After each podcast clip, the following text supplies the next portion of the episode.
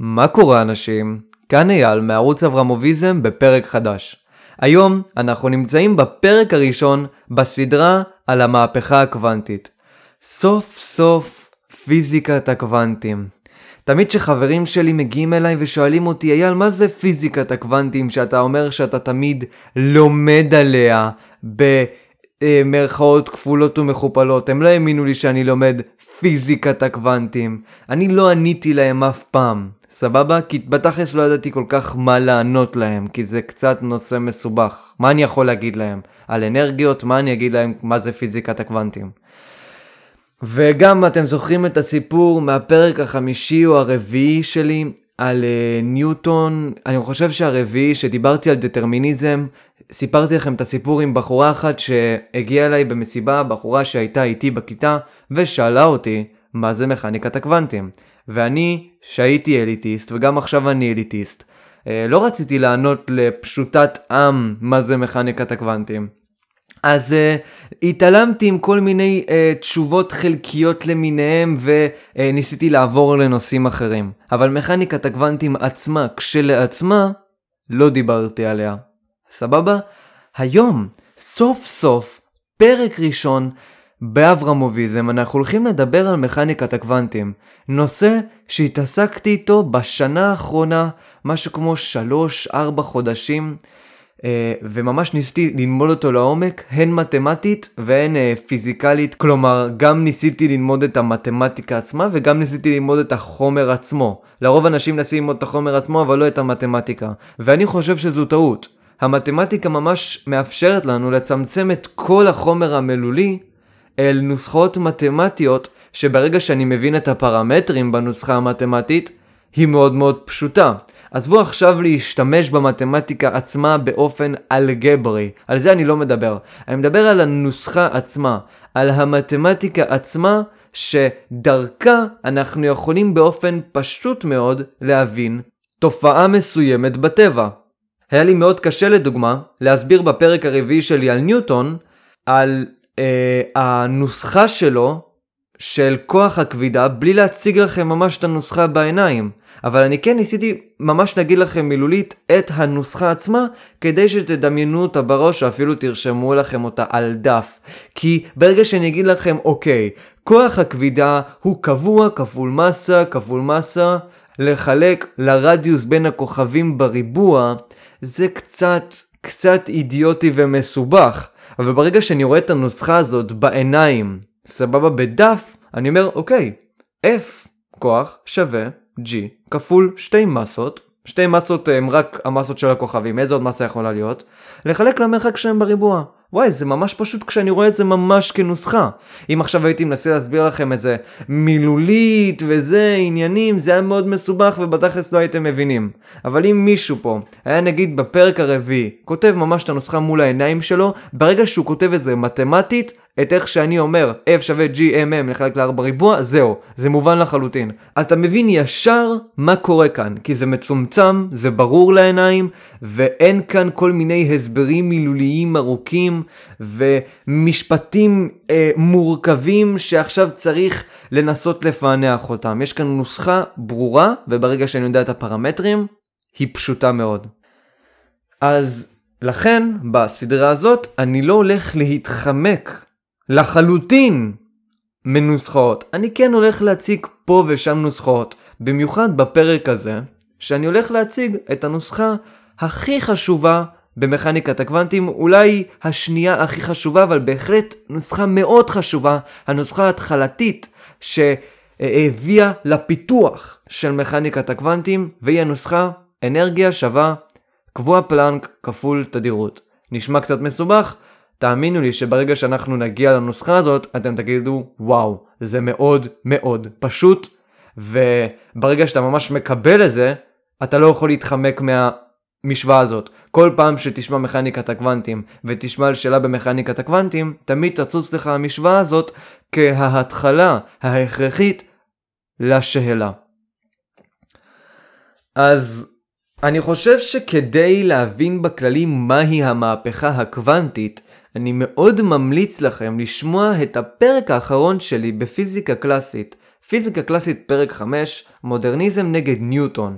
הפרק הזה הוא פרק מצוין להבנה של מהי מכניקת הקוונטים או מהם המנגנונים הפסיכולוגיים אפילו שהביאו לתחילתה של המהפכה הקוונטית.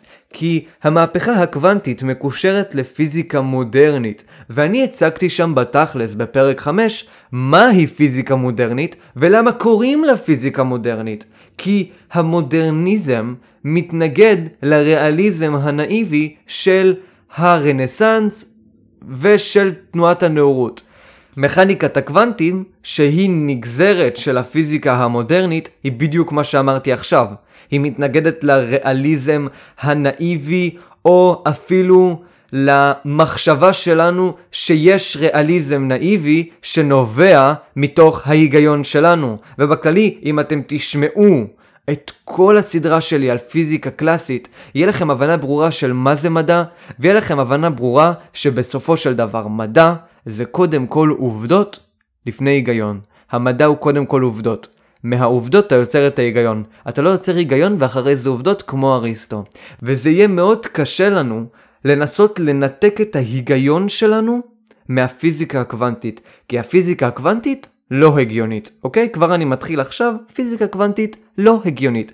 ולכן, אם תשמעו בכללי את כל הסדרה שלי על פיזיקה קלאסית, ובמיוחד את הפרק החמישי שלי, שבו אני מסביר את ההתנגדות בין המודרניזם לניוטון, כלומר בין המודרניזם לתנועת הנאורות, אתם תבינו בדיוק את המנגנונים הפסיכולוגיים חברתיים שהובילו בסופו של דבר לפיזיקה המודרנית ולרצון לסיים את הפיזיקה הקלאסית בסוף המאה ה-20.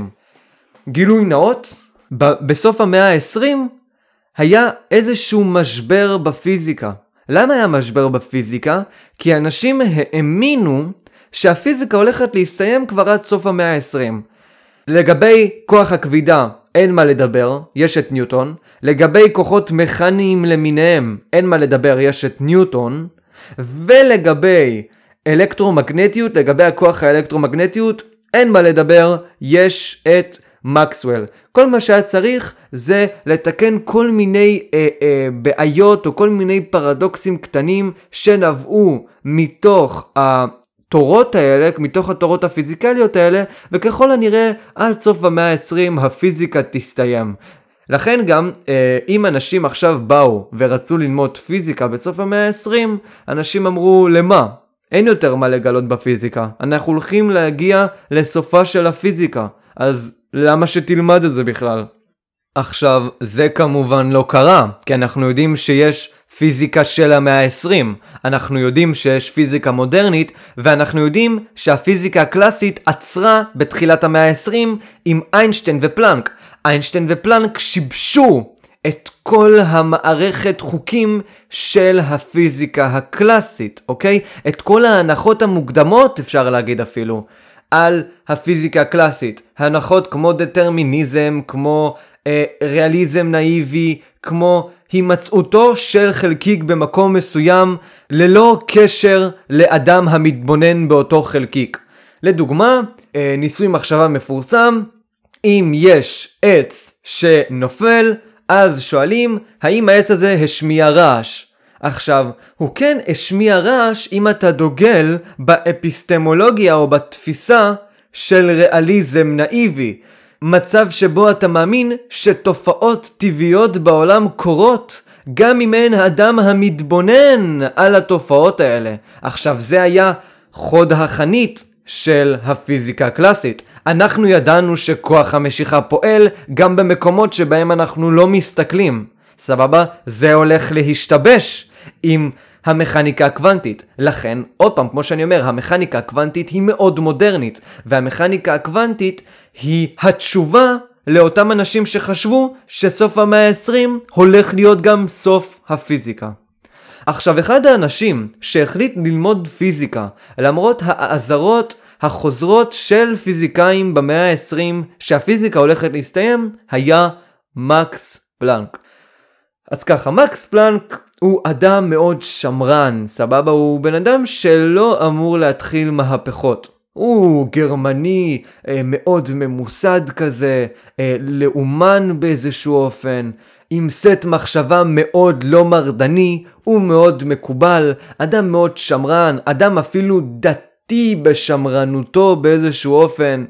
והוא ככל הנראה קיבל את הסט מחשבה השמרני הזה מהוריו התיאולוגים שהגיעו כל יום ראשון לכנסייה ועשו כל מיני עבודות ומאמרים תיאולוגיים באקדמיה ובכללי הם היו משפחה מאוד שמרנית והוא לקח את סט המחשבה הזה אליו לחייו הפרטיים.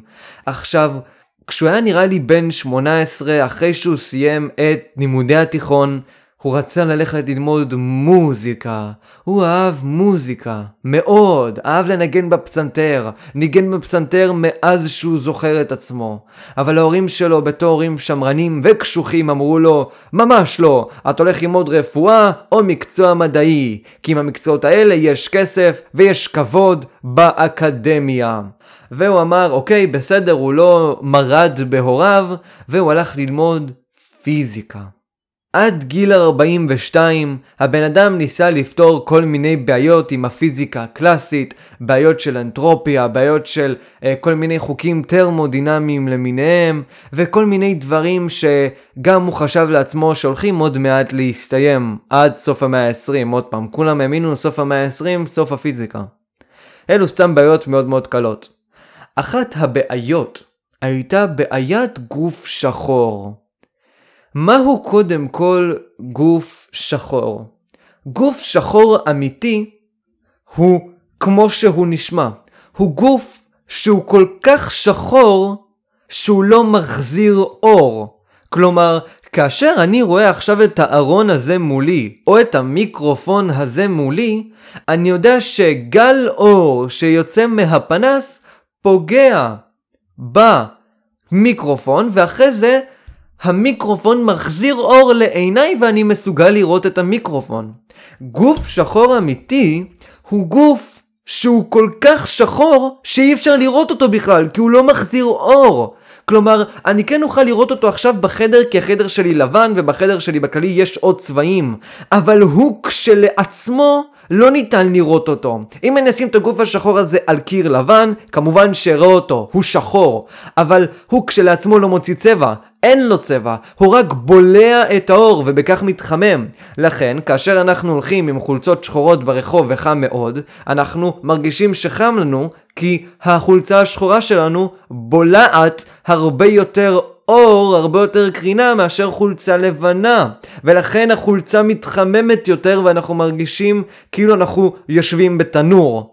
אבל זה לא באמת גוף שחור מוחלט, כי עדיין אפשר לראות קצת אה, אור שיוצא לכאורה מהגוף הזה, זה לא שחור לגמרי.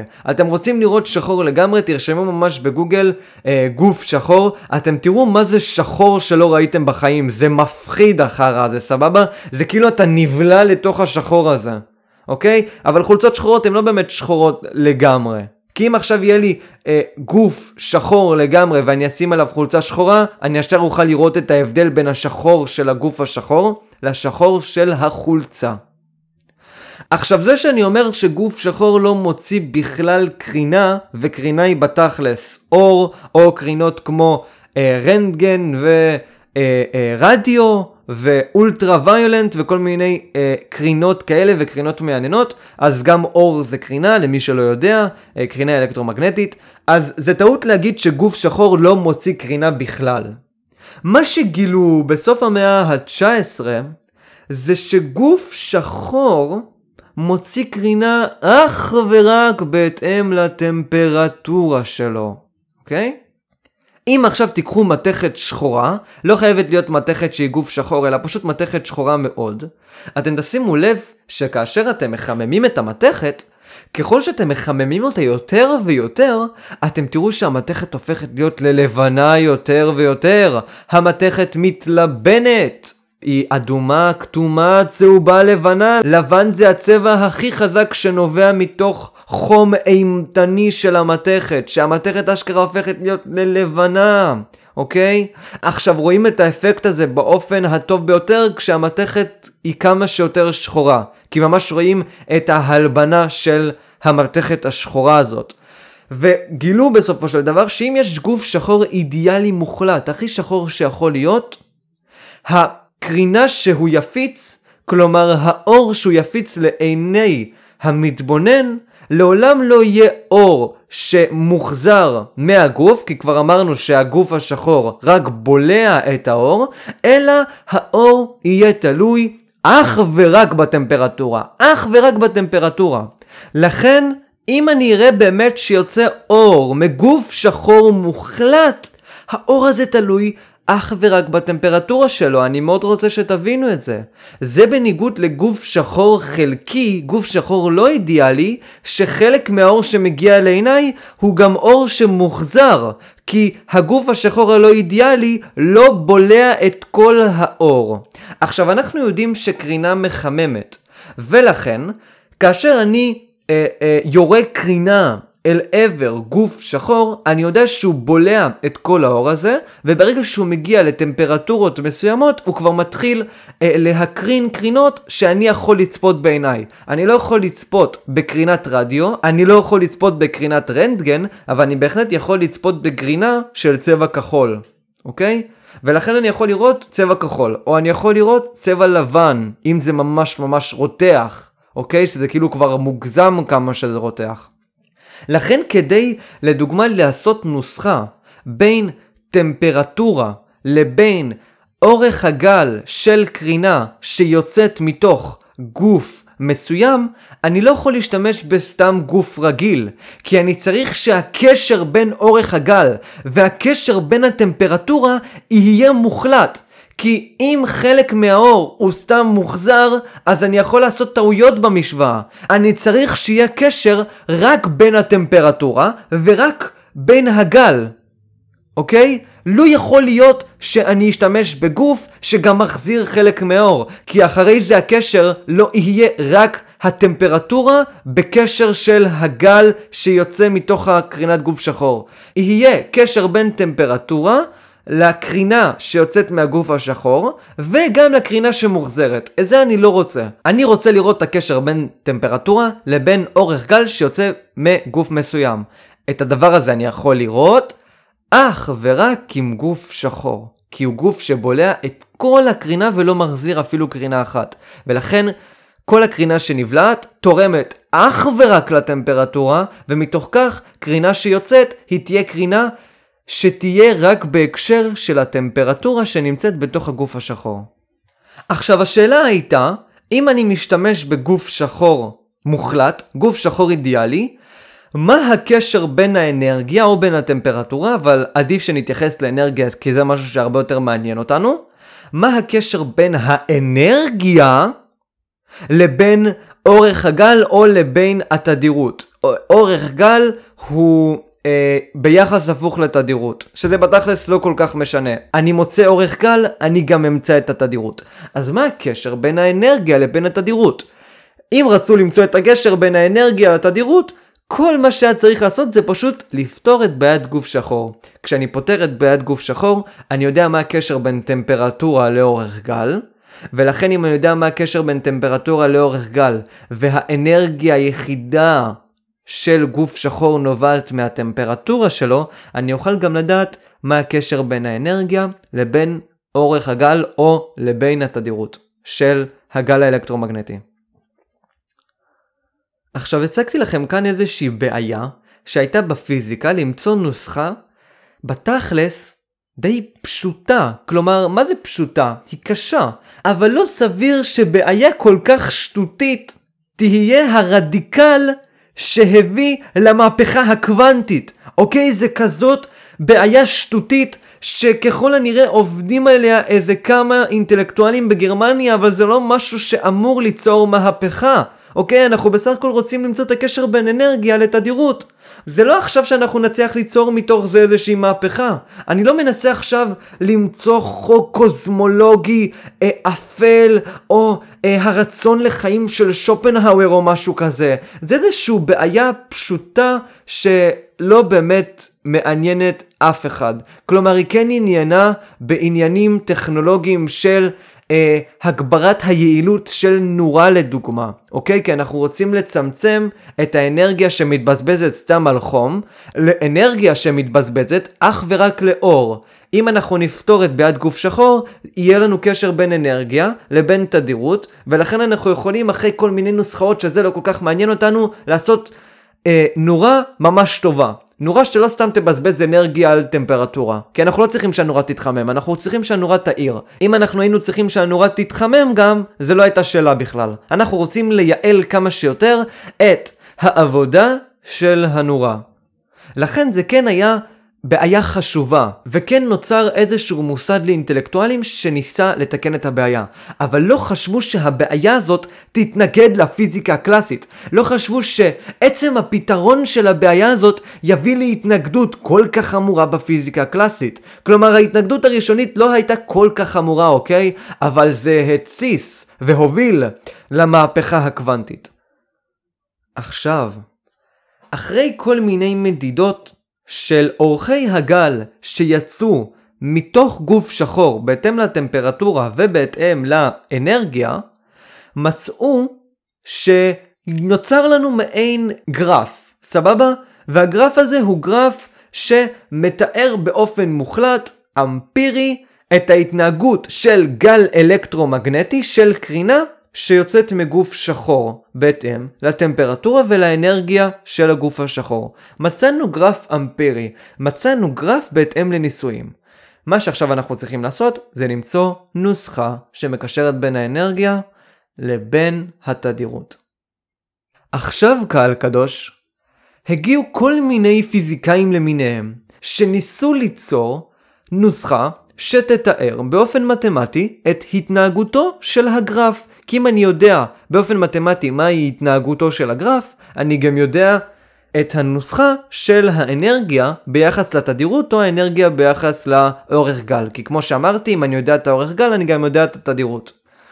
וקודם כל ניסו למצוא נוסחה מתמטית שנובעת מהגרף עצמו. לא נוסחה מתמטית שנובעת מתוך החוקים הבסיסיים של הפיזיקה. למה? כי זה הרבה יותר קל למצוא ככה נוסחה.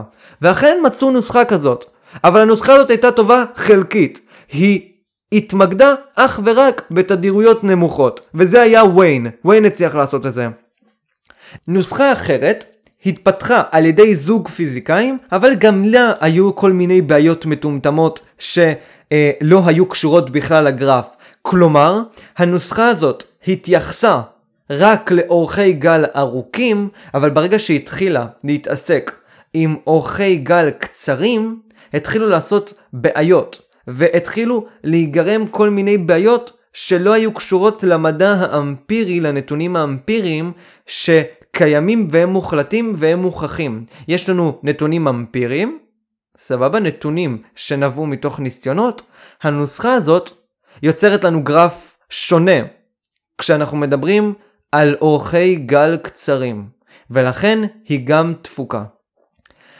ועכשיו אם נחזור לפלנק, פלנק גיל 42, סבבה? בן אדם שהתעסק עם פיזיקה ספציפית כל החיים שלו, מצליח ליצור לנו נוסחה שמתנגדת לכל מה שחשבנו עד עכשיו בפיזיקה על גלים אלקטרומגנטיים. נוסחה אבסורדית, נוסחה מטומטמת, נוסחה לא הגיונית לשכל האנושי. לא הגיונית אולי באותה תקופה, לנו היא קצת יותר הגיונית כי אנחנו מקבלים את מודל האטום. ו-90% מהפיזיקאים לא קיבלו את מודל האטום באותה תקופה. לא קיבלו בכללית הרעיון שיש אטומים, אוקיי? זה היה קצת אנשים כמו בולצמן אולי. עכשיו, קודם כל הוא הפיק את הנוסחה הזאת מתוך הנתונים האמפיריים. אחרי זה הוא הצליח ליצור כמו תיאוריה די גרועה שאחרי זה איינשטיין שינה, שמנסה בסופו של דבר להוכיח את הנוסחה הזאת מחוקים פיזיקליים קיימים. כלומר ממש ליצור תיאוריה מעקרונות פיזיקליים. בהתחלה הוא עשה את זה באופן מתמטי גרדה ובאופן שמתייחס לנתונים, ואחרי זה הוא ניסה ליצור מעין תיאוריה חצי עובדת שמנסה לעבוד על פי העקרונות הפיזיקליים הקלאסיים המוכרים לנו עד המאה ה-20.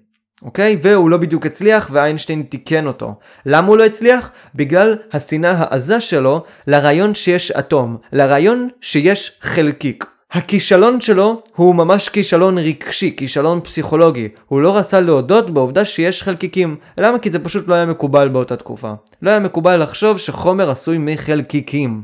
רק בולצמן חשב דברים כאלה, ואולי קצת מקסוול. אבל מקסוול בתכלס רק רצה לבחון את זה, הוא לא חשב שזה אמיתי. אף אחד לא חשב שזה אמיתי. עכשיו, כשאני מתכוון לזה שהוא הוכיח את הנוסחה מתוך עקרונות פיזיקליים, והוא שנא את הרעיון הזה של אטומים וחלקיקים, אני מתכוון לזה שהוא אשכרה השתמש ברעיון הזה של בולצמן, סבבה? בולצמן פיתח את הרעיון שגז מורכב מחלקיקים, וחלקיקים הם בתכלס הבסיס לכל החומר, אז מקס פלנק, למרות שהוא שנא את הרעיון הזה, תיעב אותו, תיעב את בולצמן, תיעב את התיאוריה הנלוזה, העלובה, הבזויה של בולצמן, הוא היה חייב להשתמש ברעיון הזה לפחות, לשנות אותו טיפה, ולהביא ל-E שווה HV, להביא לנוסחה המפורסמת של מכניקת הקוונטים, שעכשיו בטעות עשיתי לה ספוילר לפני שעוד הסברתי אותה. עכשיו עוד פעם, בגלל השנאה העזה שלו לתיאוריה הזאת, הוא לא הצליח באמת לבסס את זה באופן הגיוני, רציף ומשכנע. לכן המאמר שלו התקבל חצי קלאץ', אוקיי? היה צריך את איינשטיין כדי שישנה שם כמה דברים. כי איינשטיין היה אה, בחור מאוד מקבל, מאוד ליברלי באיזשהו אופן בדעותיו, ולכן לא היה לו בעיה לקבל את התיאוריה של בולצמן, שאנשים שמרנים, מגונדרים גרמנים, כמו פלנק, לא אמורים לקבל, אוקיי?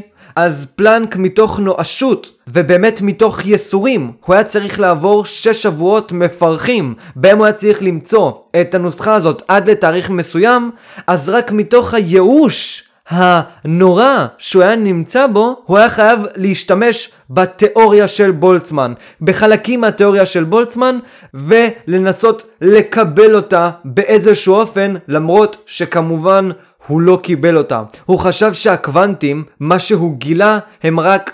אה, דרך של פיזיקאים לנסות לתאר את המציאות באופן קצת יותר נוח. הוא לא האמין שהמציאות כשלעצמה, הדין גונזיך הקנטיאני של המציאות, באמת מתבטא באופן קוונטי. אוקיי? הוא חשב שזה מעין איזושהי קיצור דרך של פיזיקאים להבנת המציאות. שזה בתכלס מחשבה די הגיונית, גם אני הייתי חושב ככה. עכשיו, מהי אותה נוסחה משגעת מדהימה ששינתה את פני הפיזיקה אחרי המאה ה-20 והביאה למהפכה הקוונטית? הנוסחה היא E שווה HV. אנרגיה שווה קבוע פלנק, קבוע שנקרא פלנק שהוא H, הקבוע הזה שווה ל-1 כפול 10 בחזקת מינוס 34, כלומר קבוע פצפון קטן שלא ניתן בכלל לשער את הגודל המזערי שלו, כפול V. ה-V אפשר להתייחס אליו כתדירות, כ-F, frequency, אוקיי? V שווה F שווה תדירות. זו נוסחה ממש פשוטה.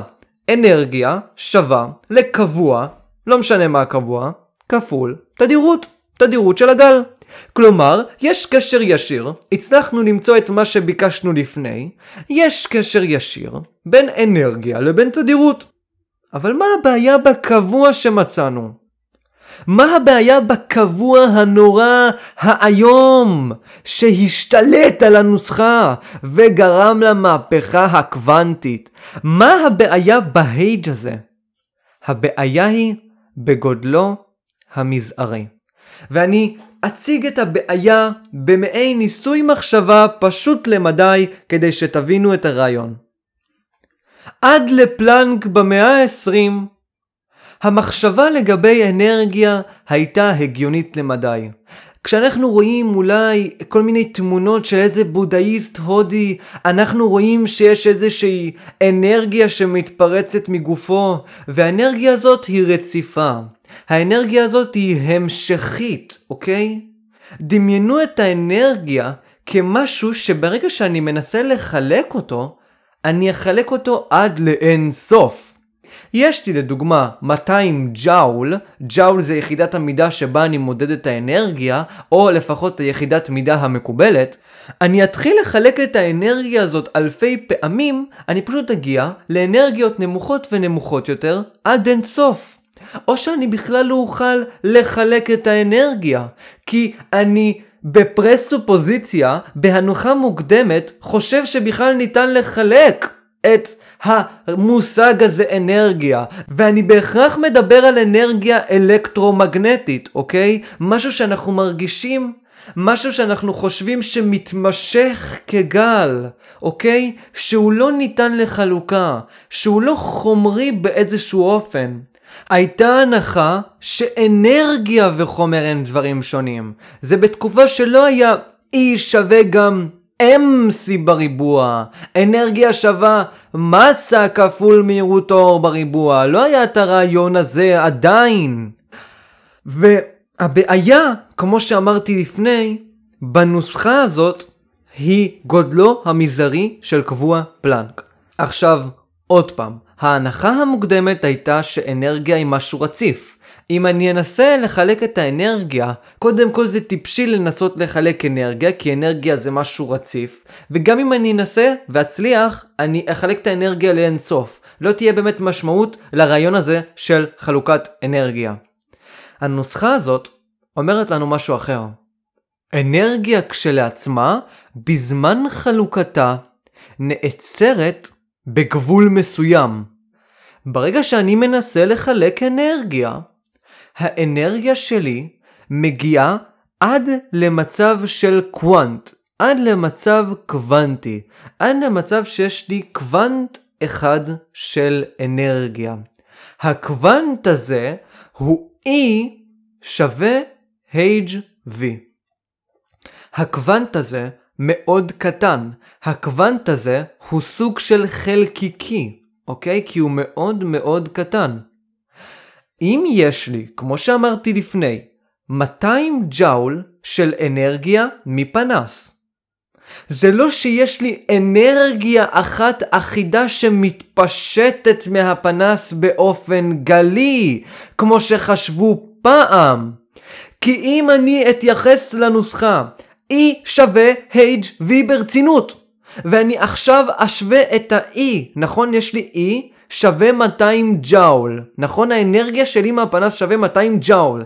אם אני אשווה את ה-200 האלה ל-HV, אז אני אקבל כאן בעיה. כי ה-HV קטן מדי כדי שיהיה לי 200 ג'אול. אז לכן, אם אני אוסיף עכשיו ל-HV הזה כפול X, שזה הופך להיות הנעלם שלנו, אז אני הולך לעשות 200 לחלק ל-HV שהוא מספר מאוד קטן, ואני הולך לקבל כמות מסוימת של קוונטים שהיא מייצגת את ה-200 ג'אול האלה. סבבה? נניח שה-HV הזה שווה 5, למרות שהוא לא שווה 5 בחיים, יוצא לי X שווה 40. זה אומר שהאנרגיה עצמה מהפנס הייתה מורכבת מ-40 חלקיקים קוונטיים, שכל אחד מהם היה מעין גל שהוא בעל תדירות של לדוגמה צבע כחול והם ביחד יצרו את הצבע כחול מהפנס, אוקיי? האנרגיה כשלעצמה היא לא רציפה. אם אני אנסה לחלק את האנרגיה אלפי פעמים עד לאינסוף, אני לא אגיע למספר אינסופי. האנרגיה נעצרת בקוונט. האנרגיה נעצרת בחלקיק יסודי. החלקיק הזה נקרא קוונט. עכשיו עוד משהו מאוד מאוד חשוב שצריך להבין. למה אנחנו מסיימים בקוונטים? הסיבה לכך שאנחנו מסיימים בקוונטים ואנחנו לא יכולים לחלק את הקוונט עצמו, את זה הוכחנו באופן של אינדוקציה. אנחנו ניסינו לקחת הרבה פעמים פנסים או כל מיני קרינות מסוימות שמשתחררות. סבבה? וכל פעם ה-X הזה במשוואה יצא לנו מספר שלם. אם כל פעם יוצא לנו מספר שלם, לדוגמה 200 ג'אול שווה 5x, וה-x תמיד יוצא 40, או 30, או 20, או מיליארד, או מיליון, זה לא משנה. אנחנו מוכיחים באופן אינדוקטיבי שזה משהו שדייוויד יום מאוד יכעס עלינו ב- אם נעשה את זה, אבל כמובן הצליחו להוכיח את זה אה, בעוד כמה שנים אחרי פלנק באופן דדוקטיבי, אבל הצליחו להוכיח שהמספר עצמו של ה-x הזה, של ה-n, של ה number, ה-x עצמו, הוא תמיד מספר שלם. תמיד יהיה לנו מספר שלם. תמיד יהיה 50, תמיד יהיה 100, תמיד יהיה 200, תמיד יהיה מיליון. ואם עכשיו אנחנו נחשב את הקוונט עצמו, אז האנרגיה של הקוונט עצמו תהיה E שווה HV בלי X, אוקיי? כל קוונט שווה ל-HV, ויש לדוגמה 40 HV. ה-40 HV שווים ל-200, ולכן ה-HV שווה ל-5. H כפול V שווה ל-5, אוקיי? כלומר, כאשר אני מדליק פנס, אין לי אנרגיה מתמשכת. האנרגיה עצמה מורכבת מפוטונים. את הפוטונים אני לא יכול לחלק. הפוטונים הם מנות אנרגיה, סבבה? בתוך הפוטונים הצורה אנרגיה, או שהפוטון כשלעצמו הוא האנרגיה, והוא מתפשט במרחב. אז בואו שנייה נעשה סיכום למה שאמרתי עד עכשיו. אנרגיה כשלעצמה היא קוונטית, כלומר היא מורכבת מקוונטים, ממנות אנרגיה שמרכיבות את כל האנרגיה עצמה. יכול להיות 40 HV, יכול להיות 50 HV, יכול להיות 100 HV, ה-100 HV האלה שווים 200. לכן HV, לכן פוטון אחד שהוא E שווה HV, שווה ל-2. כי 100 HV שווה 200, 200 לחלק ל-100, HV שווה 2. סבבה? יש לנו פוטון אחד ששווה 2, והמערכת הזאת, האנרגיה הזאת שרגע יצאה מהפנס, שווה ל-100 פוטונים, שהם שווים ביחד ל-200 ג'אול. אז האנרגיה עצמה היא קוונטים. מה זה קוונטים? מנות בדידות של אנרגיה. המנות הבדידות לא יכולות להתחלק גם הן. לא יכול להיות לי חצי קוונט. לא יכול להיות לי אחד וחצי קוונט. למה? הצלחתי להוכיח את זה באופן של אינדוקציה. ה-x, נכון? x כפול h כפול v, ה-x תמיד יוצר מספר שלם. לא יוצא לי 40 וחצי פוטונים, לא יוצא לי 30 וחצי פוטונים. עכשיו פוטונים זה החלקיקים היסודיים שקשורים במיוחד לאור ולאלקטרומגנטיות. סבבה? קוונטים בכללי מתייחסים לכל מיני חלקיקים יסודיים, לא בהכרח פוטונים. קוונטים הם מנות אנרגיה בדידות. ספציפית לפנסים, אור ואלקטרומגנטיות, הקוונט הוא פוטון. לכל פוטון יכולה להיות תדירות מסוימת. הדברים האלה יעזרו לנו בפרק הבא או בפרק הזה אם אני אספיק. עכשיו, הרעיון הזה שהבאתי ל-x, אנחנו יכולים להחליף אותו ב-n, ו-n הוא number. The numbers of photons, מספר הפוטונים. לכן, אנרגיה של פוטון יחיד תהיה HV. E שווה HV, וכבר הבנו מה זה HV. קבוע מסוים, קבוע שידוע לנו, לא צריך לחשב אותו, כפול התדירות. תדירות uh, שמישהו יחשב לא אכפת לי. אם אני רוצה לדעת את האנרגיה הכוללת של הפנס, זה E שווה N כפול HV, וה-N מייצג את מספר הפוטונים, או מספר הקוונטים, אם זה לא בדיוק אור, וזה משהו אחר שקשור לחלקיקים אה, אחרים כמו אלקטרונים לדוגמה, כי גם אלקטרון הוא קוונט. וזה סוג של ספוילר, כי כשאני אומר לכם שאלקטרון הוא קוונט, וכשאני אומר לכם שפוטון אפשר להתייחס אליו גם כגל, אז גם אלקטרון זה גל? וואו וואו וואו, רגע שנייה אחת אחי, מה קורה כאן? זה באמת מבלבל. מה זאת אומרת שאלקטרון הוא גל אחי? אלקטרון הוא חלקיק. אז למה אה, לכל הקוונטים זה עובד חוץ מאלקטרון? למה שגם אלקטרון לא יהיה גל? ולמה בכלל שנתייחס ל-E שווה HV כנוסחה שמתארת חלקיקים? למה לא פשוט גלים ממש ממש קטנים?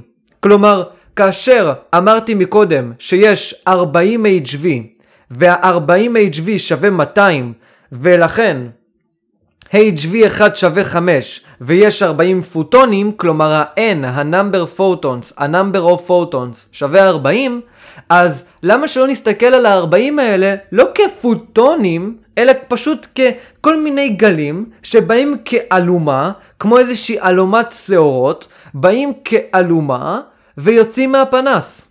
למה אנחנו צריכים להתייחס לזה כחלקיקים? הבעיה היא שאם לא נתייחס לזה כחלקיקים, אנחנו לא נצליח לפתח את מה שאיינשטיין פיתח בפרק הבא שנעשה. סבבה?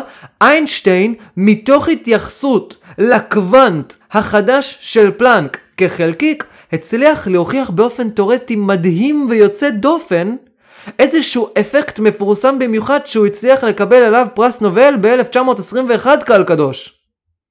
אז עוד פעם, מה זה חומר? מה זה אלקטרומגנטיות?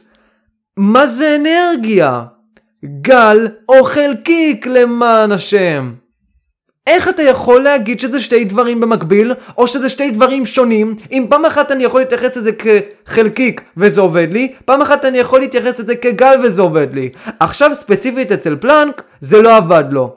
אבל כשנראה בפרק הבא, גם גלים זה עובד אחי. אז על מה אתה מדבר? פתאום עכשיו המכניקה הקוונטית הופכת להיות לא הגיונית. הפרק הזה לא הגיוני. למה שאנרגיה פשוט תסתיים במצב מסוים? למה אם עכשיו אני אנסה לחתוך קוונט זה לא ייתן לי? סבבה? למה? זה לא הגיוני לי אחי. למה פוטון, למה קוונט הוא גם חלקיק וגם גל, למה אני יכול להתייחס לזה בשני דרכים שונים ויש ניסויים מסוימים כמו שנראה בפרקים הבאים שאומרים ש... הכל האלקטרומגנטיות והחומר וכל החרא הזה זה גלי, ויש כאלה שאומרים שהחומר הוא חלקיקי. אני לא מבין. גם בואו שנייה נחשוב על משהו אחר. אם E שווה MC בריבוע, ו-E שווה HV, זה אומר שלמסה יש תדירות? כי בתכלס, אם נשווה בין שתי האיים האלה, בין שתי האנרגיות, לדוגמה לפוטון ספציפי, פוטון ספציפי יש לו מסה כפול c בריבוע, כלומר E שווה mc בריבוע, ויש לו אה, תדירות. אז רגע, hv שווה mc בריבוע. זה אומר שמסה שווה ל-h כפול v לחלק ל-c בריבוע. אז למסה יש תדירות? איך יכול להיות גם שכשאני אומר חלקיק, ואני אומר שהנוסחה הזאת מתייחסת לחלקיקים, יש בנוסחה הזאת תדירות אחי. אז מה זה גל? מה זה חומר? מה זה אלקטרומגנטיות? חלקיקים או גלים? על השאלות האלה, השאלות המאוד מבלבלות, נצטרך לענות בפרקים הבאים. אבל הדברים שעכשיו אני אומר, הם כל כך שוליים ביחס למהפכה הקוונטית האמיתית, שזה פשוט מפחיד. המהפכה הקוונטית, הפיזיקה הקוונטית, נוגדת כל היגיון אנושי. פיזיקאים צוחקים על זה, אוקיי? פיזיקאים אומרים כל הזמן שהם עושים מתמטיקה כבר. הם לא מבינים מה הם עושים, אף אחד לא מבין מה זה פיזיקה קוונטית, אף אחד לא מבין מה זה הדין גונזיך, מה זה הדבר כשלעצמו בפיזיקה הקוונטית. אנשים פשוט עושים מתמטיקה. גם אנחנו עכשיו לא מבינים מה זה אומר שמשהו גם קוונט חלקיקי וגם גל. איך יכול להיות משהו מתמשך כמו גל שיהיה לו תכונות חלקיקיות כמו תנא נגיד כי תנא זה תכונה חלקיקית ותנא זה מסה כפול מהירות איך יכול להיות שלזה בכלל מסה אוקיי? לא חשבו שלגלים יש מסה כי גל זה לא חומר, הייתה הפרדה בין אנרגיה לבין מסה לבין גלים. כלומר, כן ידעו שיש איזשהו קשר ביניהם, אבל לא קשר כל כך נחרץ, אתם יודעים. לא קשר כל כך מדויק וברור, שמסה זה בסך הכל אנרגיה, רק צד שני של אותו המטבע, ואותו דבר גם עם גלים, גלים, אור, משהו שאנחנו לא חושבים בכלל שהוא חומר, משהו שלא נראה לנו חומרי בכלל, משהו שלא באמת אמור להשפיע, פתאום מתחיל להיות גם בעל מסה, לאור יש מסה, מישהו פעם אחת מדד את המסה של אור? מדד את המסה של חלקיק? מדד את המסה של כל גל מסוים? איך אתה יכול להגיד, ואני חוזר על השאלה הזאת פעם אחרונה, שלגל יש מסה, ואיך אתה יכול להגיד שלחלקיק יש תדירות? אתה יכול? אני לא יודע. אנחנו נראה בפרקים הבאים. אז לבסוף, אנחנו רואים את פלנק קרח, משקפיים, חליפה, סופר גרמני, שמרן, יוצא עם בנו ליער או לכל מיני פיקניקים שהם אהבו ללכת לשם, והוא אומר, היום אני עשיתי מהפכה ששווה למהפכה של ניוטון. עכשיו המשפט שהוא אמר לא הגיוני לאדם כל כך שמרן, כי פלנק בעצמו אמר במספר מאמרים שהוא לא מאמין בנוסחה הזאת שהוא המציא, והוא לא מאמין שהיא באמת תעשה מהפכה, והוא חשב שהיא רק דרך של פיזיקאים לעקוף את המציאות, ועוד מעט אנחנו נתעלם מהקוונטים האלה, ואנחנו נחזור לגלים האהובים עלינו, הגלים הנוחים, כי גלים באמת היו הרבה יותר נוחים. ולכן אה, הרבה אנשים גם חשבו ושאלו את בנו שהוא היה בן שמונה או שבע באותו זמן למה אבא שלך אמר דבר כזה אם הוא לא האמין ואמר לכל הפיזיקאים שהוא לא מאמין בנוסחה הזאת? זו שאלה מרתקת שאנחנו לא יודעים איך לענות עליה עד עכשיו. איך יכול להיות שפלנק, אדם שכל כך שנא את הנוסחה הזאת, כל כך שנא את הקוונטים, אומר לבנו שהיום הוא עשה מהפכה בסדר גודל של ניוטון והנוסחה שלו הולכת לעשות מהפכה בעולם הפיזיקה, למרות שהוא עצמו האמין שלא תהיה כזאת מהפכה לעולם, כי אין דבר כזה קוונטים. באותו הזמן גם, כשפלנק סיפר לבנו את הסיפור הזה, על התגליות המטורפות שהוא עשה בעולם הפיזיקה, על זה שהוא הופך להיות אדם גדול עוד מעט, ועל זה שהוא הופך להיות ניוטון, הוא ממש אהב את עצמו. אז בולצמן, הפיזיקאי הגדול, מחיה תורת האטומים, התאבד בגיל 62 בבית מלון. מספרים חברים של בולצמן שהוא היה אדם דיכאוני, אדם אפל כזה, אהב להסתגר לבד. הוא התעצבן על זה שלא מקבלים גם את התיאוריה האטומית שלו של גזים. וגם היו לו כל מיני בעיות עם משפחה ובעיות בכללים נפשיות והוא היה דפוק בשכל. ולכן, למרות שהוא הביא את המשפחה שלו לחופשה בבית מלון, באותה חופשה, כמו שאמרתי, הוא התאבד בתלייה בגיל 62. בלי בולצמן לא היה מכניקת הקוונטים. ואני מאוד רוצה שתזכרו מהפרק הזה דבר כזה. הנוסחה החדשה לאנרגיה היא אנרגיה שווה לקבוע פלנק כפול תדירות. אנרגיה היא משהו בדיד. אנרגיה היא משהו יחידני. אנרגיה היא קוונט. אם אני אחלק אנרגיה זה לא משהו מתמשך בודהיסטי כזה, הרצון לחיים של שופנהאואר, משהו כזה שמקיף את כל העולם. זה משהו שניתן לחלק אותו, זה משהו שנראה ממש כחומרי, למרות שזה יוצר סתירה בעולם הפיזיקה, כי ניסויים רבים מראים לנו שהאנרגיה היא גלית, וגל אי אפשר לחלק אחי, אתה לא יכול לחלק גל. ולכן גם נתתי לכם את. התשובה ההגיונית למה זאת אומרת גל קוונטי. יכול להיות שכאשר אנחנו מדליקים את הפנס, אז ה-200 ג'אול האלה שיוצאים מהפנס, הם בסך הכל אלומה של גלים שיוצאים מהגל.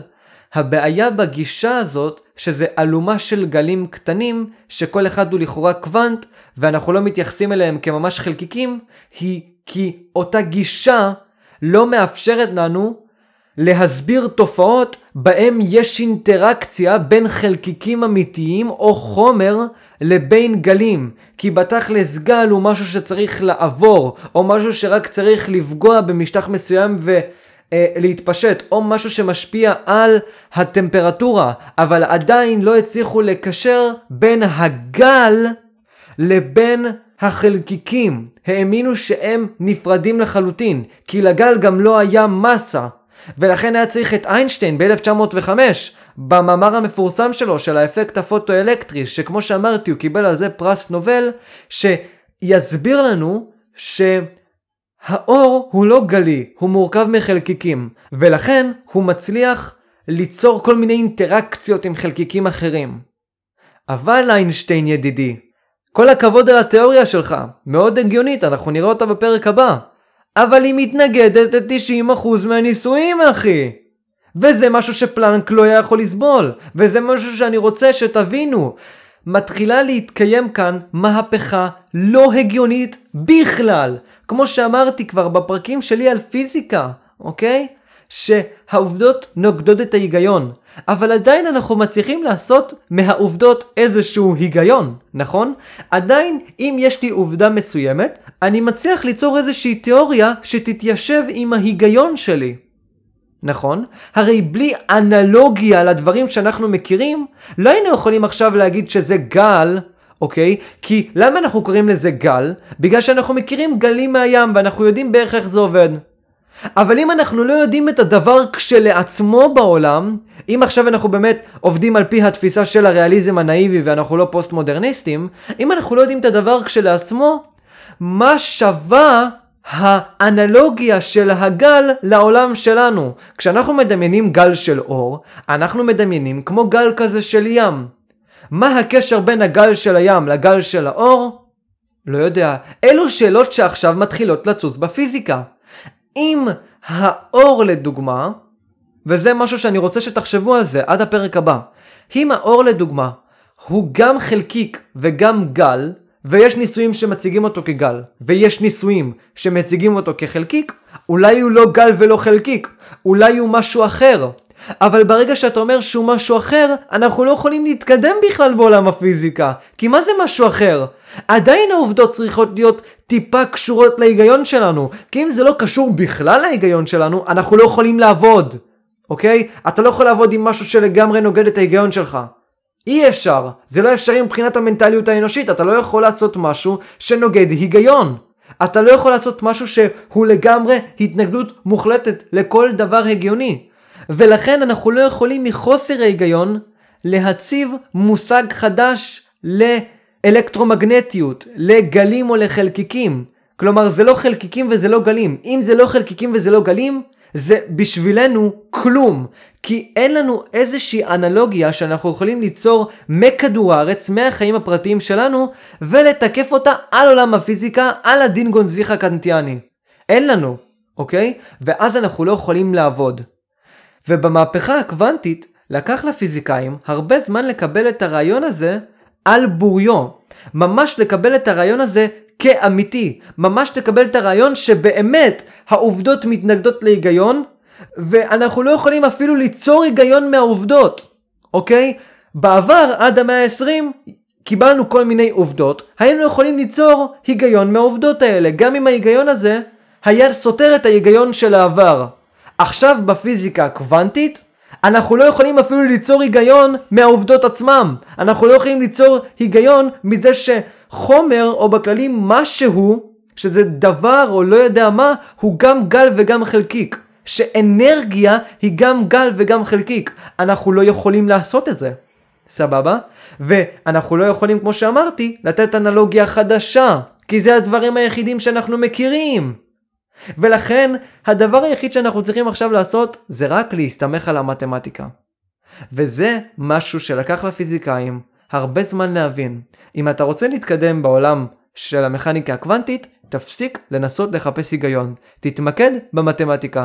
המתמטיקה היא הכלי היחיד שיכול להסביר לנו איכשהו את המציאות. שמפרש איכשהו את המציאות לשכל האנושי.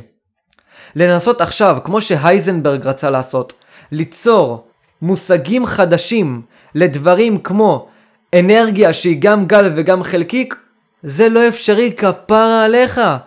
כי איזה דבר חדש תעשה שהוא לא אנלוגי לעולם הקלאסי הנראה? באמת תגיד לי איזה?